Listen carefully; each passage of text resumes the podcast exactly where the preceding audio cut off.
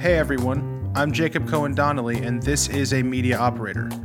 This show is a discussion about building media companies for current and prospective media operators. We discuss business models, products, audience development, subscriptions, advertising, commerce, everything to help you with your media business. To learn more and to become a premium member of the newsletter, visit amediaoperator.com slash AMO podcast to receive 10% off a yearly subscription. My guest this week is Sean Griffey, co-founder and CEO of Industry Dive. With 20 business verticals, Sean and the team have built a remarkable media company. During our 50-minute conversation, we discuss their strategy for expanding into new verticals, the types of marketing products they sell, and the various acquisitions the company has been part of. Along the way, Sean also shared his advice for every prospective media operator. I hope you enjoy our discussion. Industry Dive personifies vertical business media and should honestly be a case study at any journalism school in how to launch new verticals that complement each other. Can you talk about the germination of the idea for Industry Dive and how you guys got started? Sure.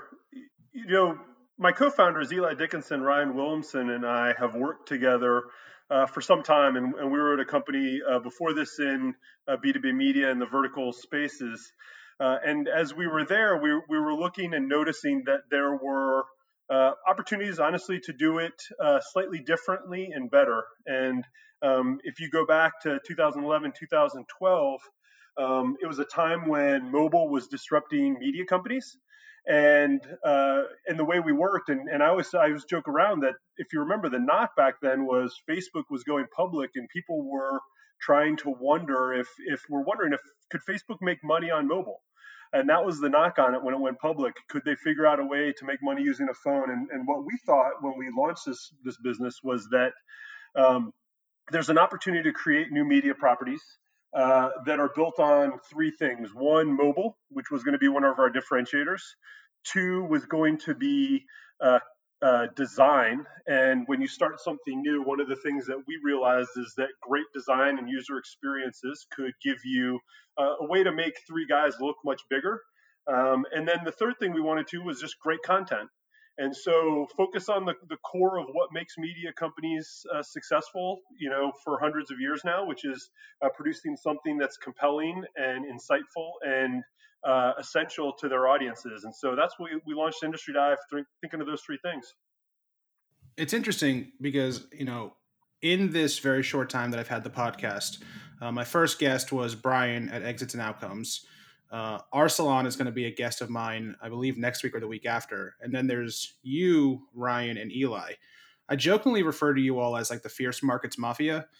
Why do you think Fierce Markets wound up creating so many independent media operators in such a short period of time?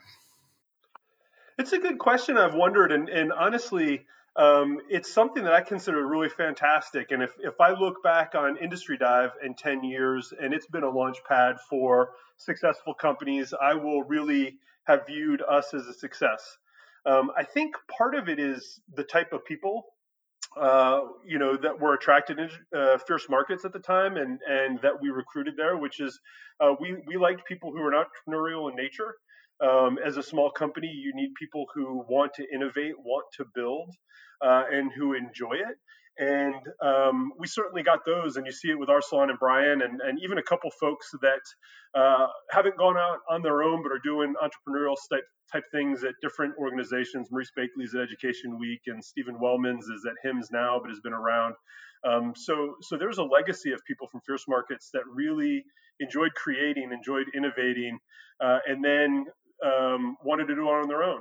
And and I think you know the the last thing I'd say on that is um, Fierce Markets really understood digital media well, and we did it in a different way than other people were. And I, I think people realized that you could replicate that uh, that ethos and how we thought to uh, attract audiences and monetize in numbers of different markets. So so people are out there doing it on their own, which is fantastic so thinking about when you you Ryan and Eli leave in uh, fierce markets and you launch industry dive, uh, Eli is your your CTO, so the head of you know he he built the site, uh, and you and Ryan are more on the business side. Um, what appears to be lacking there is somebody on the editorial side. Can you kind of walk through what the logic was in in starting a company with no one on the editorial side? Because that seems to run counter to how many media companies start. Yeah, um, I, I, think it was more of a byproduct that we didn't. You know, the, the three of us are very, very good. I mean, Ryan's incredible at the revenue, and as you said, uh, Eli uh, is great um, from a technology standpoint, and, and I certainly um, enjoyed the audience pieces, uh, but then filling in the, the business operations, blocking and tackling sides of it. Um, but but the fourth piece is editorial, and, and that was a huge gap of ours uh, from the start. And I, I, think it was just we didn't have the resources, and we didn't know someone that would. Uh, you know that, that, we thought would be a founder with us uh, to do it. So it's always something that we've uh, fought to overcome. Um, it's certainly something that we've hired some great people, and, and we've had three good editors in chief uh, here uh, over the time. Um, a guy named Brian Warmoth, who created content, uh, you know, was a content director first, uh, came in and set the foundation, and uh, Randy Lilston, who um, is a media media veteran, um, has been at, at some premier uh, media organizations came in and really gave us a foundation for great uh, journalism. And then Davide Savenije, who's our editor in chief now. But but you're right that we launched without it, and it was a weakness. Industry Dive is a brand of I believe it's 20 different franchises that each kind of have their own brand, but then back up to the Industry Dive uh, super brand. How what is the process you all go through when trying to identify a new vertical to launch? Yeah, you know, I think the most important thing for anyone launching into media um, when you think about markets and verticals is one of the things you have to understand is how are you going to monetize, right? There's some markets that fit our model, um, which we are, you know, unapologetically uh, marketing driven for, you know, the vast majority of our revenue comes from marketers. Um, and so we have to pick markets that fit uh, fit a model like that, and not all of them will, right? Some some markets are better served as subscription, um, but for what we do, uh, we look for ones that, that fit our model and ad supported. And, and, there's a couple of things that make a good model, you know, make a good market for us. Um, one, we look for industries that are disrupted by technology or regulation. And I think there's two two things there. One, and the most important one is uh, there's a need to follow the news um, people's jobs and their companies and their careers change on a dime, uh, and they need to keep up with what's going on.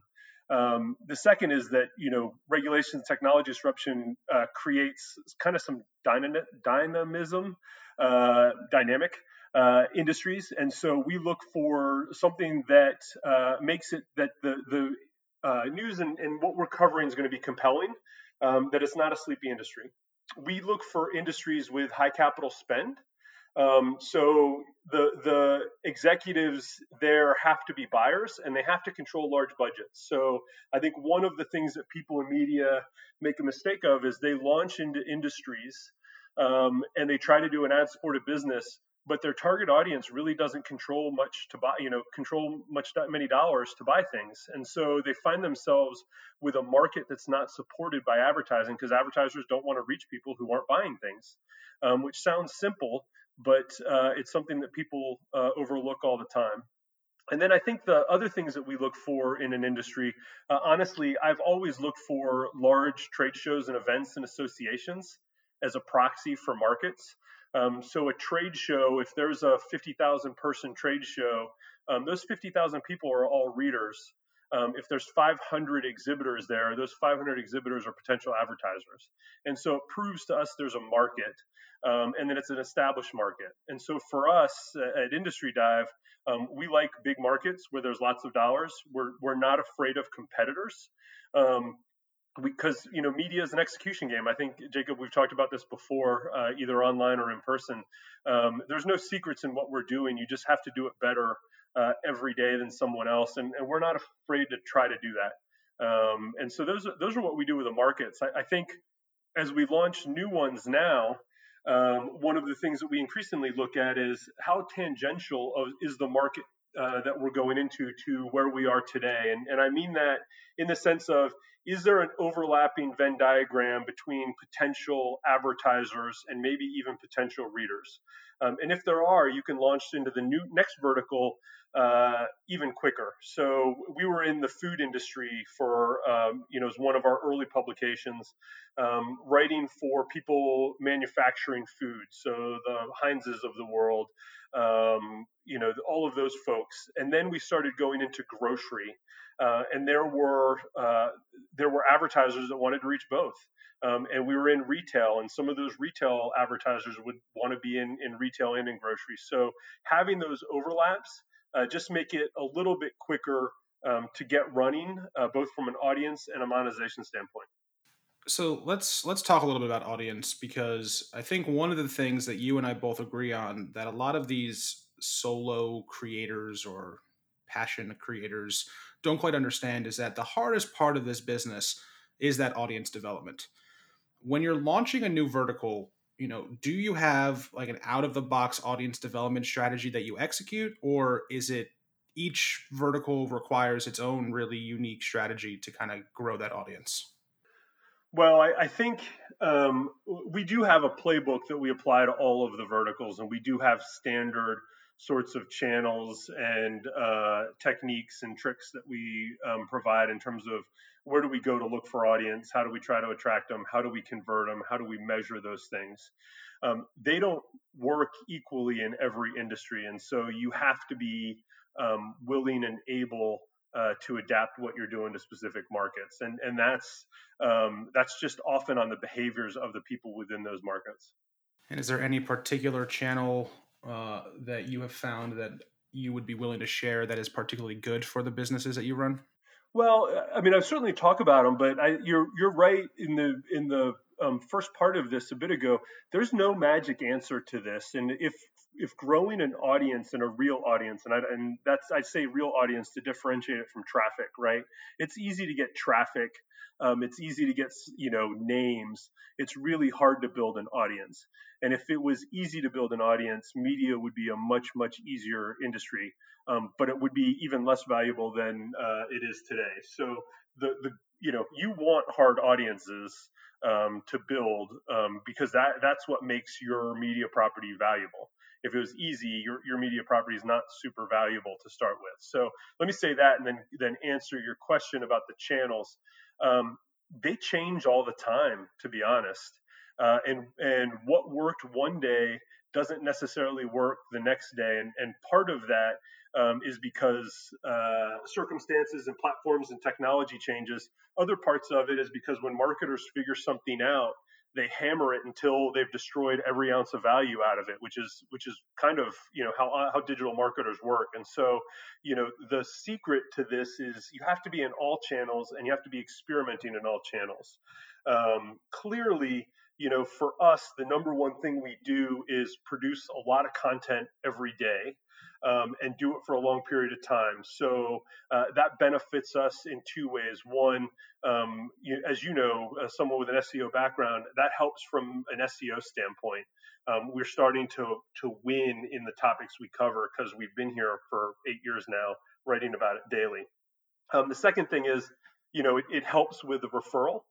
Uh, so the the two biggest sources of our traffic um, or, or, our audience growth, I should say, not traffic, uh, come from uh, you know referrals of our existing audiences and then conversions on our stories.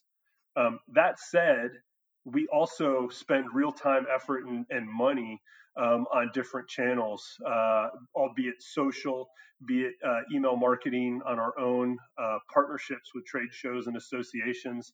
Um, you name it, we're there.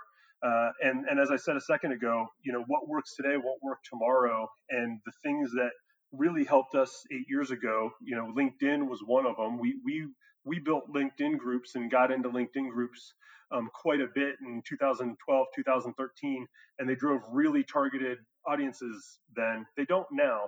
Um, just because of how LinkedIn has prioritized groups versus other parts of their platform. So um, those things change, they disappear uh, and you just have to be ready to kind of pounce on the, the good ones when you find them. I want to understand how the the systems that you have at the business sort of work together because supporting 20 plus websites could really overwhelm any operator uh, without having like a real structure in place. So can you walk through the various you know systems that power the business from the CMS to your ESP and the ad server and how each of those tools kind of work together to help you power that business? Um, it's a good question. I think you know. Let me let me kind of give one piece, and then I'll dig into sort of the the systems that we have. Um, when we launched this, we knew we wanted to be in multiple markets. Um, you know, media for us and value for us um, scale was something different than what other people uh, viewed. And, and I think when we launched, it was uh, in the heyday of VC um, supported media companies, and scale was get uh, as many people as possible onto your site. And they may be of marginal value, um, but if you get enough of them, maybe they'll be valuable in, in the whole, which which kind of seems silly if you think about it. Something that's not valuable, um, you do a whole bunch of times and hope that it's valuable. For us, what we were trying to build was take take very valuable audiences and then scale that and do it multiple you know scale then means do it multiple times. And so that meant multiple markets. Um, it meant that we had to have a foundation that was easy and scalable um, and that uh, was repeatable. And so if you look at our products and our websites and our media kits um, they are all very much the same. The underlying technology is the same uh, what we sell to marketers is the same, um, which is a tr- which is you know um, a secret in its own right. Um, but we do that so we can make it easy. Um, what the only thing that changes is the market knowledge and insight and the editorial content that sits on top. So that's the background of of what we're trying to do. Um, what that means is we we built our own CMS, a Django Python that that Eli um, created. Uh, which is at the foundation of, of what we do right now. Um, I think the the biggest thing that we did, um, and most recently, was put in a CDP. Uh, and I say recently, a, a couple years ago, um, and we're using Lytics, but something like Omeda is a great product for this uh, for publishers now. But we put in uh, a CDP to um, monitor, uh, you know, our audience, to quarterback sort of our audience experience between our ESP uh, our ad server, which we're just using, you know, the Google, um, and our audience, you know, databases. We've got some legacy uh, warehouse systems that we use, um, but the the CDP sits in the middle of it, which allows us to really sort of segment our audiences, right, and define high value segments for each of our markets and then see what they're doing not only in those you know platforms email and the web uh, and webinars and the rest, but also you know across our verticals and, and track those. So so I don't know if that answers fully the question, but but those are the main pieces that we have. Um, obviously, there's other technologies that we have on there. We um, use Lead Square for some of our uh, lead um, lead capture programs on behalf of audiences and webinar platforms and, and you name it. There's there's other technologies uh, trickle in, but those are the big ones: the ESP, um, web server, Google Analytics, Mixpanel, and then Lytics. No, that makes a lot of sense, and it's um, you know, I do know that when when COVID hit, a lot of publishers uh, started to look at their business, and then with third-party cookies going away, publishers are now starting to recognize that uh, they really need to understand their data, their users a lot better. So I've been hearing from a lot more publishers that they are starting to invest in that whole CDP. Um, so uh, it's good to good to know what which one you guys use because I'm sure it helps other publishers. Yeah, and I, I think you know um, there, there's certainly ways to do it like we've done, which is you you get a CDP and you connect it to all the technologies, and I think everyone does that uh, on some whole piece. Um, I think you know if I was looking at this over again, I, I, I would start with the first thing that's probably most important for uh, media companies now, which is you know the the email service provider um, and uh, you know because because that is the you know for for most of us it's the database of record um, and then I would build off of that. And I, I, like I said, Lytics does a good job of that. Omeda is built, you know, is an ESP that is built, um, you know, the CDP functionality among other things on top of it. And so I think they're a great, uh, they're a great provider um, if you want a rock solid database uh, management with you know the technologies that you're getting from two or three different people. Not to sound like an advertisement for those guys. Well, it's not as if publishers have much money to spend anyway, so um, exactly. I think that's one of the things you uh, you take very much pride in. I think that publishers are uh, are a little bit cheap. We're either cheap or disciplined. It's one of one of the two. I prefer disciplined. uh, so talking about ads because you guys are unapologetically 100% advertising. Um, can you walk through the various ad products that you offer um, and how you come up with pricing for those various line items? Yeah, you know, and and I will say this: I, I no longer say that we're ad supported. I say we're marketing supported, and I, I think there's a real um, difference there. Uh, the the thing that we're not is we're not running programmatic ads, and we don't have ad exchanges um, up there. We're we're almost you know 90% of the time we're selling directly to marketers in the industries. And and that those are you know some of the biggest marketers out there but also middle market uh, companies and even smaller startups within our spaces. Um, I, am a, a, strong believer that uh, you know the, with the way data is going uh, programmatic and third party ad models um, are troubled uh, in general but I think from a media standpoint, if you stop and think of what we as a media com- you know industry has done over time, which is said, hey, I'm going to outsource all of my revenue to this programmatic faceless sort of machine that's going to come drive value.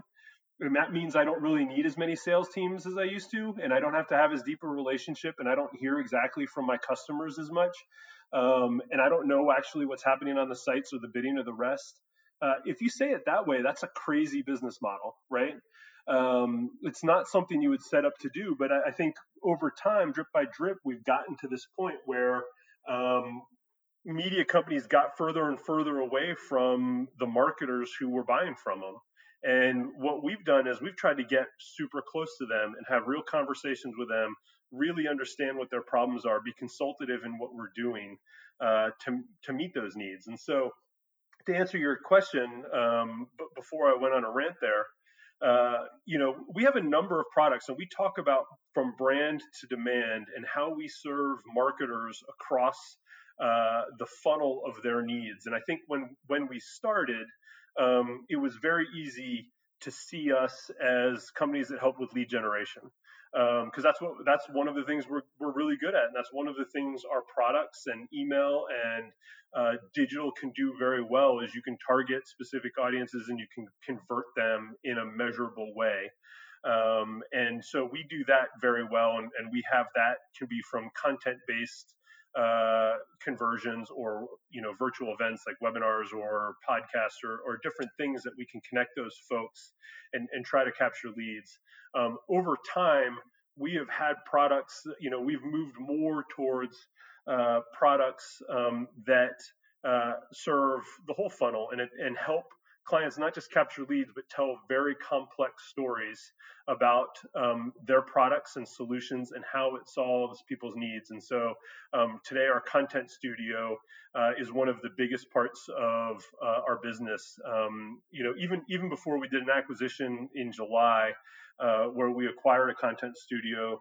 Um, but even before that, you know, the content studio for us was one of our fastest growing parts of business. And, and that is really helping marketers create custom content to reach uh, niche audiences in a way that's authentic and credible. So um, when you look at the products, we're, we're doing things from helping them write uh, you know their own white papers, helping them create content hubs on their sites uh, for specific audiences, to uh, hosting you know online events for them to packaging our best content around specific topics and gating it for lead gen conversion um, and driving real leads to people. Um, you know we're there.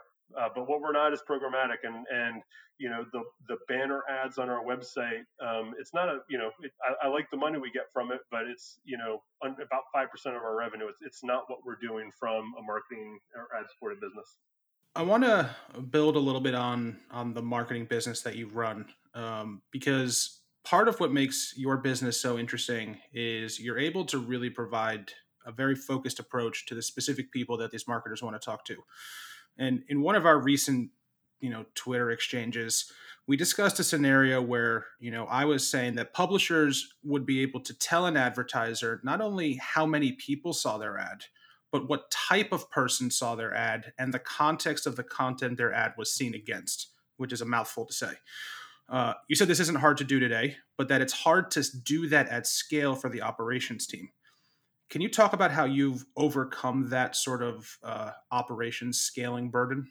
Well, I'm, I'm, you know, candidly, I, am not sure we fully have. Um, that that's the the piece, and and what's really hard is if every one of your advertiser has a slightly different version of what their their target audience is, then you have to build sort of profiles that that track those people. And so, you know, the, the first thing though that we have done, um, both from a marketing and an editorial standpoint, is we have we have built um, you know segments within our CDP of what are our target audience, right? So in um, utility dive, which is you know electric utility industry publication, one of them, we'll say, okay, we care about utility execs at these types of companies, right? Um, we, we want, and then we, we can say, well, we want people who care about solar. We want people who compare, care care about load management. We want people who care about you know storage and batteries, and we can break those segments in you know break those groups into different segments, and then track their behaviors based on that. And and the hard part is getting the data um, to build those segments, and and you can do it in a couple different ways. I mean, the the first one and the most important one is get them to register uh, or sign up for the email and collect demographics, right? So um, what we want to do is we we want to know you know who you are, um, what your company is, company type, job title, and your job function, um, so that we can put you in the most basic buckets of what we're doing, uh, you know, of who you are, and then we can layer on behavior on okay wh- what do you care about? And it's it's very easy the, the first thing is very easy right? If you sign up for um, utility dive then then we say well this guy probably cares about electric utility. Um, but for some people right they may sign up for healthcare dive uh, and they and they might sign up for um, biopharma dive. Um, and so then we say like well are they you know do they care more about drugs or they care more about you know hospitals and hospital management? Um, and then we start to watch behaviors. Uh, and we can put you into buckets, uh, you know, that are set up, you know, that track those. Um, the hard part is if an advertiser comes in and says, no, no, no, I, I don't want that. I want this. And it's not a segment that we've pulled up. And so you have to create those segments for them. Um, but then the other hard part is when, when you've got 20 publications and you've got hundreds of advertisers, just actually pulling the reports and giving it back to them in a way that makes sense um, and shows the value is is hard. And so we're looking to build systems to do that. But right now, it's a real time consuming piece, um, and we don't do it all the time. To be honest, like we, we can't do that all the time. Um, but for some types of campaigns, we we might. So with twenty verticals, um, and obviously a central back office that sort of supports all those, how large is the team these days?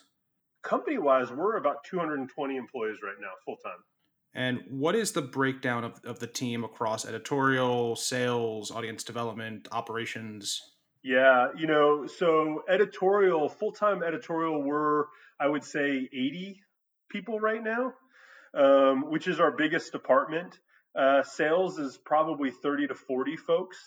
Um, and I'm I'm kind of spitballing here, so someone's going to like write this down, and then the numbers aren't going to add up to 220, and I'm going to hear about it. But um, so, you know, sales is our our next biggest one. Uh, our content studio, where we have strategists that help create and execute um, high-end content. That's probably the you know now with the acquisition we did in July, our, our third uh, biggest, or probably even bigger than our sales organization, um, but somewhere right around there. Um, we have an ad operations team that that helps ads and helps some of this client piece that you're talking about. That's you know four or five folks. We have an ad ops team that's you know ten say. Um, then we probably have a ten person design team. Uh, engineers and accountants and HR kind of round out the rest, and and, I'm, and then marketing. Honestly, I, I totally miss them, which is um, you know does uh, audience development, um, our own marketing, and then if there's a lead generation campaign for a client, um, our marketing, you know, lead promo team that, that falls under marketing handles it. And, and that happened because what we realized is, um, you know, the best online marketers in our company were in our audience development team. And as we were doing campaigns for uh, clients, we just wanted to build off the excellence they had. So we, we folded, you know, all online lead generation and, and digital campaigns into a marketing department, which includes stuff for ourselves and stuff for our clients growing to 220 some odd employees, what what what have, have been some things that you've learned scaling to that many employees? Because you started the company with obviously just you and the two co-founders, and now there's hundreds of you. So, what have been some learnings you found there? Yeah, I mean, there's there's all kinds of them across it, um, and and we make mistakes all the time um, with what we're doing. I mean, I think you know, our very first hire was uh, audience development, and I think what we realized was you got to have a great product before you can even do some of that stuff. And so um, we really focused more on product and and uh, and the content. Um, I have never regretted hiring a designer. Uh, in the long run, which is something you know, going back to the Fierce Markets days, we we probably didn't value enough. Um, and I think one of the things that I've really appreciated is, um, you know, design really matters and user experience really matters. I've never regretted hiring someone there. Um, we've always hired sales reps before we think we need them. Um, and it's one of the things that's helped keep us growing. Uh, they often, you know, also um, look for ways, you know, they're looking for money all the time and they give you great feedback loops when they find something that, that would be easier for them to sell. Um, they have a tendency to tell you that. And that's a signal of, hey, there's dollars here. The sales reps really want this product. Um, and so having, you know, having those folks there, um, you know, pushing us has really been good. And, and then the third, right, the, the biggest, um, the biggest department we have is um, you know the, the editorial department and content um, and it's a it's a reason for that right? It's it's um, something that I think was uh, you know people overlooked for a while there in media companies. Um, and I think that's changed now particularly as as we start talking you know more and more people talk about niche audiences and they talk about the value of uh, knowing a market deeply and, and creator economies of creators who know specific area. I think that's swung back but but there was you know, there was a, a stretch there five years ago where the secret to media was figuring out how Facebook was going to, you know, share your story. Um, and the Upworthies of the worlds were the darlings in there, and and having an editorial department didn't really matter as much as having viral, you know, aggregators, and and I think that has changed uh, for the better, back for the better, um, and so so we do that. But that's you know, um, I think the other thing I would say on there is there's got to be a balance between all of it. Um, and you know, if if you find yourself all editorial, then you're probably missing the boat. If you find yourself all sales, you're you're probably missing the boat. You gotta you gotta think about how it's balanced across the business. You've mentioned a couple times the uh, the NewsCred acquisition. Um, can you can you walk through you know sort of how that deal happened? Did you approach them? Did they come to you? Um, and how does this acquisition help Industry Dive you know grow either faster or deeper with your partners? Yeah um, so so it was a, a deal where we uh, came together. We have a we have a um, a, a, chairman who has a long-standing relationship um, with Shafqat Islam, who's the CEO over there, and, and Shafqat and I um, have gone, you know, go back um, online, you know, friends, sort of Twitter friends more than real, you know, real life friends, but but we go back a while as well. Um, but but our chairman sort of knew that they were pivoting their company um, towards the software platform that they were building. And, and NewsCreds had a uh, you know history um, in content marketing. They built a really phenomenal content studio, uh, and they built a software platform to support it. And what they realized was that they they viewed the future of their company as as the software and the software platform, and they were spending less time on the content studio. And so it it sort of became made sense as we were looking to build out our studio and to double down on it. They were looking to spend resources and energy away from theirs, uh, and so we found each other sort of off the market through, you know, our chairman, sort of the the go-between mutual uh, connection. Um, right as the um, right as the pan- pandemic was starting, we, we had one in person meeting uh, in late February uh, in New York, and then we never saw each other uh, since then. And there's still people uh, on the team that I've not met in person um, to date. But but we spent all summer, you know, trying to figure out if there was a good deal here and, and getting the deal done and, and closed in July. Um, for for us, you know, the the part of your question you talked about was the what the rationale for us is um, we have world class you know audiences and we reach them in ways that help uh, you know that, that help marketers and our clients um, tell tell the stories and, and I said the complex stories and provide insights and, and go from the brand to demand. Um, as we grow uh, as a company, we're looking to add capabilities on top of these audiences, right? So the, the secret of media is you build audiences and then you leverage those audiences to make money in different ways. And, and people have done that from you know, ESPN started as a TV station and then launched magazines and websites, and they do events. And Martha Stewart, I think, started, uh, you know, um, I, I, don't know how she started, but then has, you know, magazines and goods in in stores and the rest, right? Um, you find different ways to do it. And so when we looked at our audience, said, what capabilities can we do to build on what we've done, which is great audiences, relationships with marketers. How do we add on top of that? And content studios, something that we could apply across all of the markets. Um, and the NewsCred one has just incredible talent and deep relationships, uh, and we're you know leaders in in this space, um, and and ones that have tackled it for uh, years now, not something that just stood up um, today. And so we were attracted by that um, we're attracted by what is the content studio of content marketing sort of 1.0 was a decade ago what does 2.0 look like? And what we realized is you know niche media companies have have the ingredients to do something incredibly special when it comes to content studios. And so that's why it combined. Um, the the what makes it special um, i think you know if, if you take really great content expertise in a content studio, marketing strategy and expertise, with the ability to great create great content, you have a good content studio. And a, and a lot of people can do that, right? Ad agencies um, have stood that up and they say that they can do that. But then if you take it and you add on real insights into the targets of your clients, and, and I mean data about what do your target audiences care about, and we can certainly do that. We talked about the the pieces that we have, and and I can, you know, example I always give to that is, um, you know, we could tell people when COVID wasn't the most important topic that that CFOs were reading about, right? Like we can point to the week that they stopped reading about COVID first and they read about something else. And if you say that to marketers, like, hey, now's the time to change your campaigns from COVID working from home to budgeting or whatever, and if you want to reach those CFOs, that's really powerful. Um, and a media organization that, that focus on data can do that. And then finally, the, the thing that only a media organization can do is combine that with distribution, right? So you can, you know, an ad agency can create great content, um, maybe they can go to third parties and try to figure out data about the uh, audience, but it won't be as good as what a media company can do.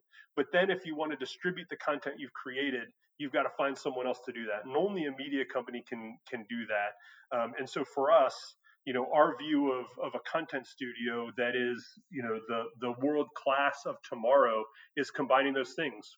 You know, world class strategy, marketing strategy, world class content creation, data insights built on built on first party data and then distribution to highly targeted valuable audiences. And so those are the four things we're trying to bring together um, with the acquisition and industry dive. And i think if we can do it right it's incredibly powerful speaking of another acquisition and i'm going to butcher this name but Falfurrias also acquired a majority of industry dive yep can you talk through how that deal happened? Um, again, were they see did they approach you? Did you seek them out? And how does having this partner uh, allow you guys to grow quicker? Yeah, so it's Falfurrias Capital Partners. They're, they're a private equity firm uh, down in North Carolina. Um, it, it, was an interesting story. We we weren't really looking uh, to sell part of the business. We weren't looking to do a transaction at all. And in fact, um, I was prepping to uh, get our financial house in order so that we could raise money on our own. Um, so that if if there was you know opportunity or a recession or something happened, we could be acquisitive and that we could start to go on the hunt of of buying companies in a downturn, which we thought would be a way to to build a, a great company. And so we were prepared to do that on our own. Um, last summer, I started getting messages on LinkedIn and and just kind of blind emails from uh, you know, these people at Falfurrias and and the chairman Alec Juxowitz, who's uh, been in in the uh, industry for a while, and I just was ignoring them to be honest, because I didn't know who they were, and um, I didn't uh, I didn't think it was going to be worth worth our time. And you know, if, if you've been building a company for a while, you know that uh, the venture capitalists and private equity folks ping you all the time, and it's usually a, an analyst who's two years out of school and he's trying to fill out a spreadsheet um, about your company so that they can just have data and information on pipeline uh, if they ever need it and want it. And that's really what I thought this was. Um, and it wasn't until mutual connections started um, reaching out to me saying, "Hey, you you should talk to these guys at Falfurrias. Um, they're really trying to get in touch with you. They have an interesting thesis." Um, that I paid attention, and so we took their call, and I, I met them for coffee, and they laid out a vision of a media company that was eerily similar to what we were doing, um, to the point where they showed me a slide of here's what we're trying to build, and it looked exactly like a slide I had been showing internally to our employees for six, seven years now. And I had always viewed myself as a contrarian uh, in the media space, and that we were trying to do things that other people said couldn't be done or shouldn't be done. And the fact that they came with this view um, that matched mine really got my attention. And so I, I grabbed Eli and Ryan and said, we, have got to talk with these guys. Uh, and what we realized was that um, the things we wanted to do with a business would have been incredibly hard on our own um, without having, uh, you know, a, a financial backer um, like Falfurrias that um, brings more gravitas from the financial standpoint than than we, you know, a bootstrap media company would bring on our own. And we just thought that our business was at the point where it deserved more. Um, you know, I, I, think a lot of people make mistakes by raising money too early in media companies' cycles, and that you should be bootstrapped and disciplined to do it. But there comes a time where the the business deserves to grow faster, and it felt like we were there uh, when the time came. So we we did a deal where they they bought you know a majority stake in the business. We we still retain um, a good chunk of it, but they're the majority owners, and we've been off to the races since. And and it's been fantastic uh, to be honest with you. We we've got a great partner, and they are um, incredibly fair but incredibly sharp, and they um, do real work on our behalf, and they help us do things. I, I don't think the the uh, deal with NewsCred certainly would not have closed without um, a their backing, but also uh, the uh, experience that they bring um, to doing deals like this. So um, we're just been incredibly lucky uh, with who we picked and how it's worked out. So Industry Dive is a marketing supported media business, um, and it's completely free on every single vertical but subscriptions are all the rage these days. Uh, events before COVID were all the rage. Um, two questions on this. First, you know, how have you guys stayed so disciplined on sticking to that thesis of being an, a, a, marketing first, uh, a marketing driven media business? And then second, do you ever look at what you've built and the quality of the content and and, and question whether there is a subscription or post COVID a future events component to the business? Well, um, I think the how we've been disciplined is sticking with it's an, an easy um, answer. One is we've tried to be really disciplined. Two, I think we know we're really good at digital digital audiences and monetizing digital audiences. And for us, um, the opportunity, we always see more opportunities, and there's more. You know, we're we're not done with 20 markets right now. We'll be in more. Um, you know, coming forward, cybersecurity launches in October, and and we'll have more in in Q1 of 2021. So we're always going to do that um, because there's there's still a lot out there. Um, there's still real opportunity out there. I do think you know we have a, a subscription business here. Um, I think honestly, we probably would have done acquisitions in the event space if it hadn't been for COVID at this point. Uh, and, and we were in deep talks with uh, some events that I think would have fit nicely in our portfolio, you know, event companies. Uh, and there may be a day when that comes. But I, I spend, you know, I, so I, I, think there's things, you know, there that we can do. Um, subscriptions something that I'm always tempted by on some level, but uh, I also think there are real opportunities now that this time and place um, are affording. And I, I've I've talked a, a, little bit about you know anyone who talks, I, I, say that I think the event industry is in their newspaper moment, um, where I've always said you know Craigslist came and cleaved off a huge part of the newspaper business. It never went away, and I think virtual is going to find a way to take you know one or two of the reasons why people go to live events and cleave it off and i'm not sure what it is I've, I've been toying with models in my head and different things but i think there's a way to do virtual events and, and not the hey let's take our physical event and set it up so it's exactly the same online but there's new ways to um, tackle that. And I think, you know, peer to peer, you know, right now is sort of my leading thesis of can you take sort of peer groups and you know I, I, don't know about you but i go to some events because the people i really care about and i exchange ideas with and give me feedback and advice often go to those events and, and we use them as a way to get together socially but as a way to share ideas and, and that to me is often just as important or more important than the content of the event itself it's the convening of those folks and can we do things with tight knit virtual peer groups sort of in a corporate executive board model um, online that takes away what some of the events are. I, I don't know, um, but I, I, see a world where we, you know, we start to experiment with that. We start to experiment with events um, virtually and then build into uh, in person um, as well. But for us, you know, it's a can we walk and chew gum at the same time? Because um, there's still a ton of opportunity in the things we know in front of us and you know, one of the reasons we've not done it is, you know, we've been disciplined not to get distracted or not to lose sight of what we're good at. And I think, you know, we're going to have to be very careful about how we set this up if we if we really want to tackle these opportunities. So over the next three years, uh, how many more verticals do you think Industry Dive will have, and will the various modes of monetization be enhanced with other things, or will it still look very similar to what it is today? Well, I, I, think they'll definitely be enhanced. You know, we're in 20 markets now. There's 20 more that I like. Um, I don't think we can honestly launch more than two or three a year, uh, just for the effort that it takes to kind of get it up and going. Um, so, you know, if if we're going to do it organically, you know, we're probably looking, you know, nine new ones at the max.